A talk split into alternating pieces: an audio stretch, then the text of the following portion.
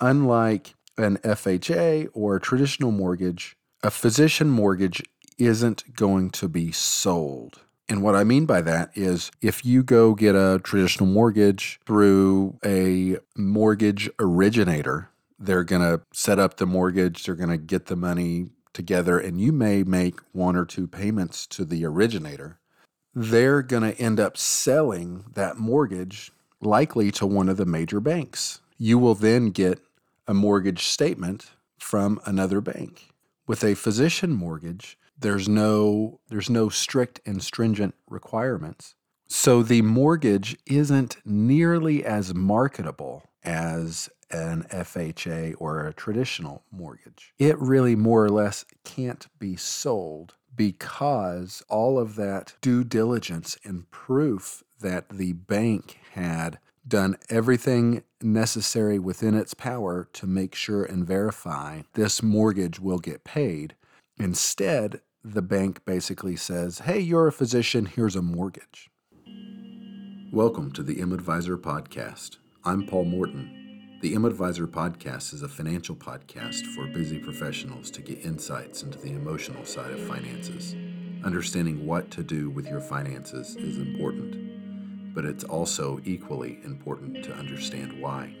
The M Advisor Podcast exists to help you get a clear vision about your money, what steps you should consider, and why you should consider them. Everyone is different, and we should celebrate that.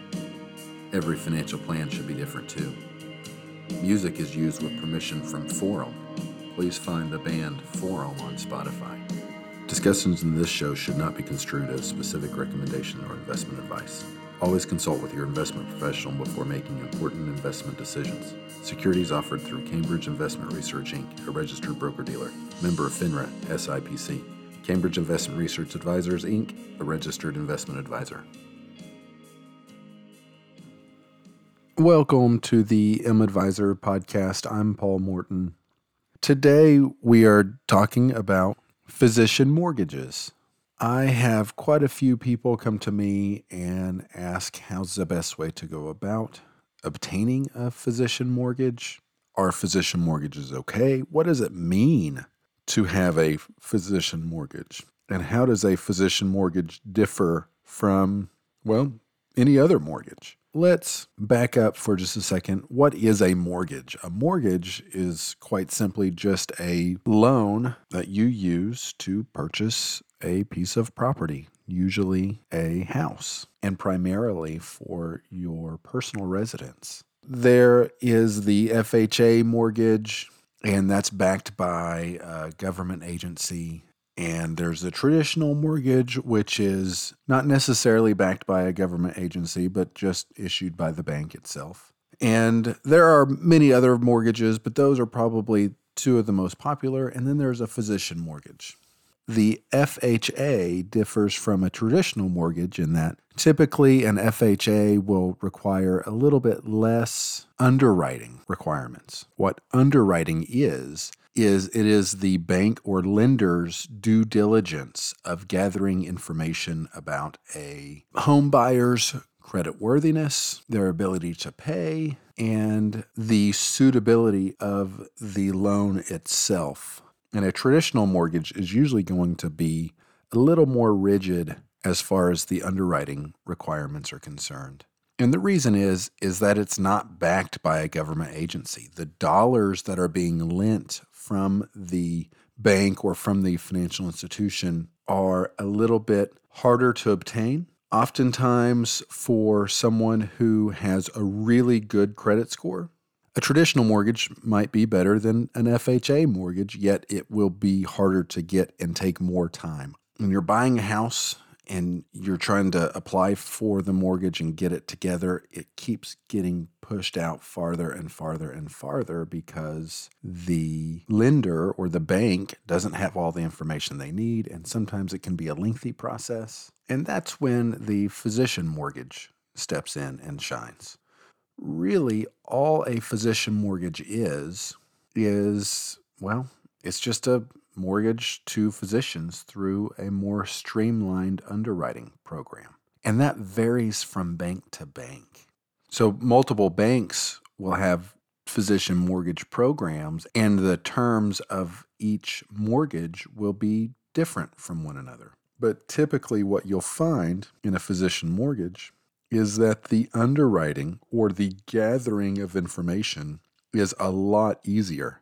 It's more or less loosey goosey because the bank understands that there's a, a high income and they want physicians as their own customers.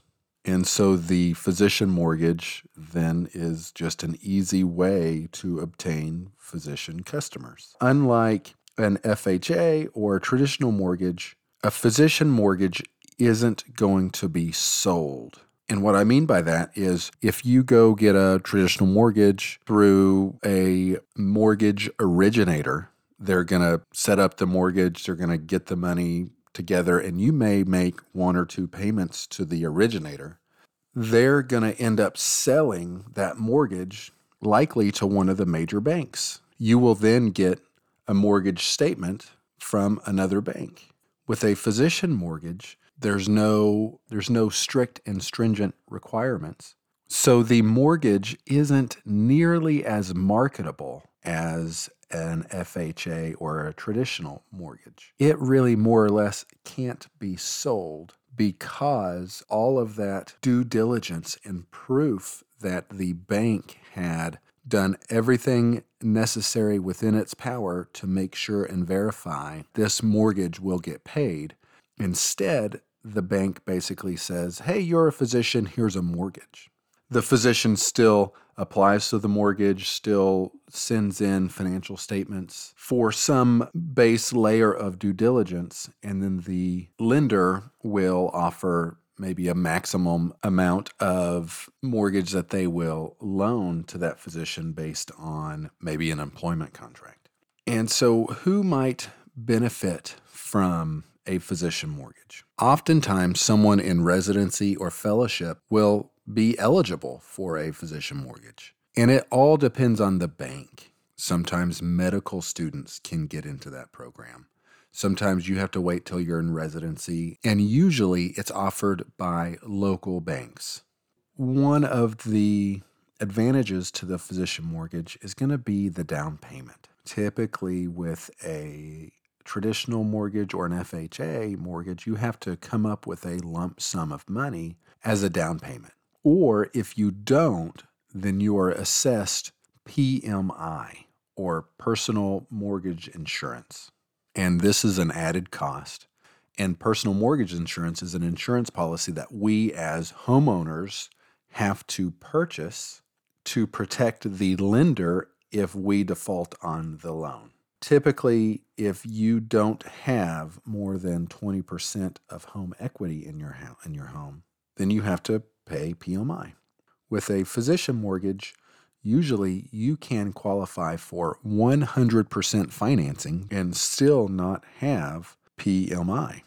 The reason for this is that the loan is originated at the bank, and the bank makes the rules for those origination of the mortgages. And it's serviced at the bank, so the loan's not going to be sold. So, again, the bank is going to make its own rules around that mortgage. And, and usually, no PMI is what you're going to see in a physician mortgage with 100% financing. What you'll also see in a physician mortgage is when you go to try to qualify for a mortgage, the student loans will be excluded from your debt to income ratio. So that means your student loans oftentimes won't count against you on how much house you can or can't afford. Now, this could be good or bad depending on if you're buying too much house for your salary level. So it could put somebody in a tough situation if they don't make good decisions. But if you're making decent decisions, it's just an easier way to obtain a mortgage. In residency and in fellowship, you typically don't have money to put toward a mortgage. You just have a bright future ahead of you. When you're nearing the end of completing residency and fellowship, you may have signed an employment contract. And that's really when the physician mortgage will come into play. So you have your employment contract that says you quadrupled your salary or more, and maybe even you get a signing bonus, but you still don't have enough money to buy a house. You just have a future income. And the signing bonus, let's say you get $25,000. Well, the signing bonus might pay you half up front. So let's say $12,000 up front.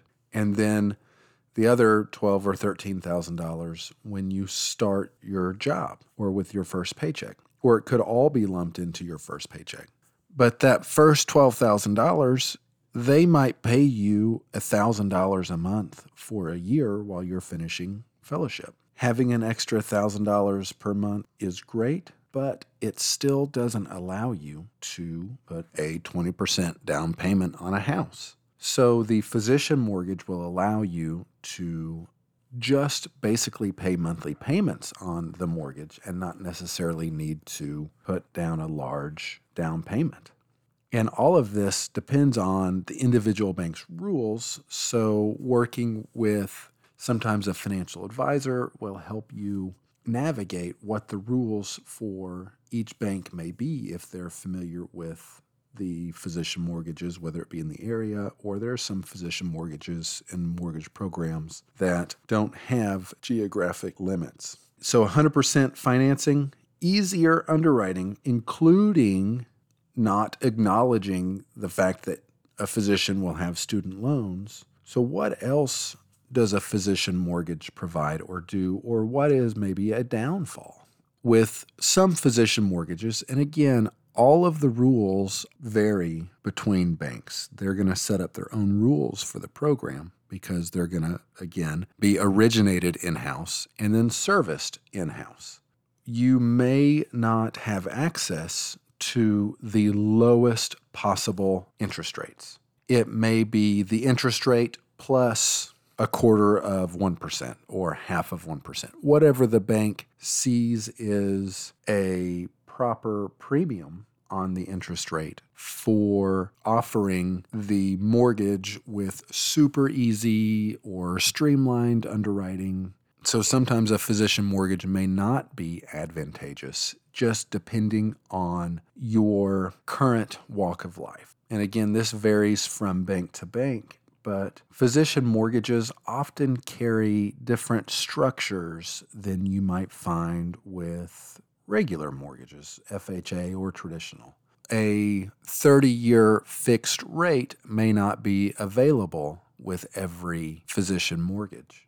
I know some physician mortgages out there are only adjustable rate mortgages or ARM or ARMs. And so they might be like a seven and one arm or a 10 and one arm. So what that means is they set up a 30 year loan the payments are based on a 30 year fixed mortgage. And you get to pay that fixed mortgage rate for that first number of years. So if it's a 7 1 arm for the first seven years, you pay a fixed 30 year mortgage rate. And then after seven years, it becomes adjustable. And what it adjusts to will be in the terms of the mortgage contract. And it will be adjustable each one year. That's the second number. Seven is for the original fixed payment period. The second number is how often that loan adjusts. For some physician loans, the adjustment might be the prime interest rate, which is going to be the lowest rate that a consumer can obtain. Or it could be prime plus a premium. So it could be the prime rate plus 1, or prime rate plus one half of 1%. And it depends on the bank and what they offer or allow. So if it's like the prime rate and you purchase a home and get a 4% interest rate and then rates drop to 3, so then you could pay for 7 years and that 8th year comes in, your interest rate could very well drop and then your monthly payment will drop. In contrast, if interest rates go up, then that's not a good surprise you have that seven years of fixed 30 year payments, right? Just for the first seven years. And then that next year, if interest rates are higher than when you originally bought the house, then you're going to have a not so fun surprise with a higher mortgage payment for that next year. Now, why a 7 1 arm or 10 1 arm? Why would that interest rate be adjustable after a certain period of time? For one reason, physicians typically won't stay in their houses for very long. Either their incomes will keep going up and they'll go buy another house, they'll move across the country, they'll go buy another house. So if it's not a house that someone's going to live in for a significant amount of time, it might be a moot point, but it also protects the bank to some degree so that they don't just streamline a super cheap mortgage and rates adjust and then they have a bad mortgage. There are some fixed rates with physician mortgages. And again, it varies from bank to bank. Some will have fixed 15 year, 20 year, and 30 year mortgages. And those are very simple. I love those because it is what it is. You will oftentimes pay a premium for a fixed rate on a on a physician mortgage. So if the if the current rate is four percent, you might pay four and a half percent, but it's going to be fixed and it's going to be easier and quite honestly, maybe even cheaper to obtain the mortgage on the front end, but your monthly payment might be slightly higher on the back end. And then some banks will have a multi tiered of mortgage. They'll have to have multiple mortgages based on their program. I know one popular physician mortgage in my area, they have to have a certain percentage, I think it's 10% of the home value in equity after 10 years. So it must be, otherwise, they will call the loan. So what they do is they issue 10% of the, the home value in a 10 year mortgage, and that automates that 10 year home equity. The remaining 90% of the mortgage is a 30 year fixed rate. A physician mortgage is going to be available to a physician who has an employment contract signed. So they can still be in training but you have an employment contract signed already. If you are in training and you don't have a future employment contract signed, you may not qualify for a physician mortgage. So the physician mortgage is pretty cool. It is usually accompanied with easy and streamlined underwriting, quick turnarounds, 100% financing, and no personal mortgage insurance you'll see a wide array of structures of physician mortgages. And the term physician mortgage doesn't really mean anything from a standardized perspective. And so that can change from bank to bank. When you have a physician mortgage, it will most likely not be sold to another bank. I hope this is helpful. Once again, I'm Paul Morton at M Advisor. You can find me and more content at www.m-advisor.com. That's m-advisor.com. I hope you enjoyed this. Thank you for listening.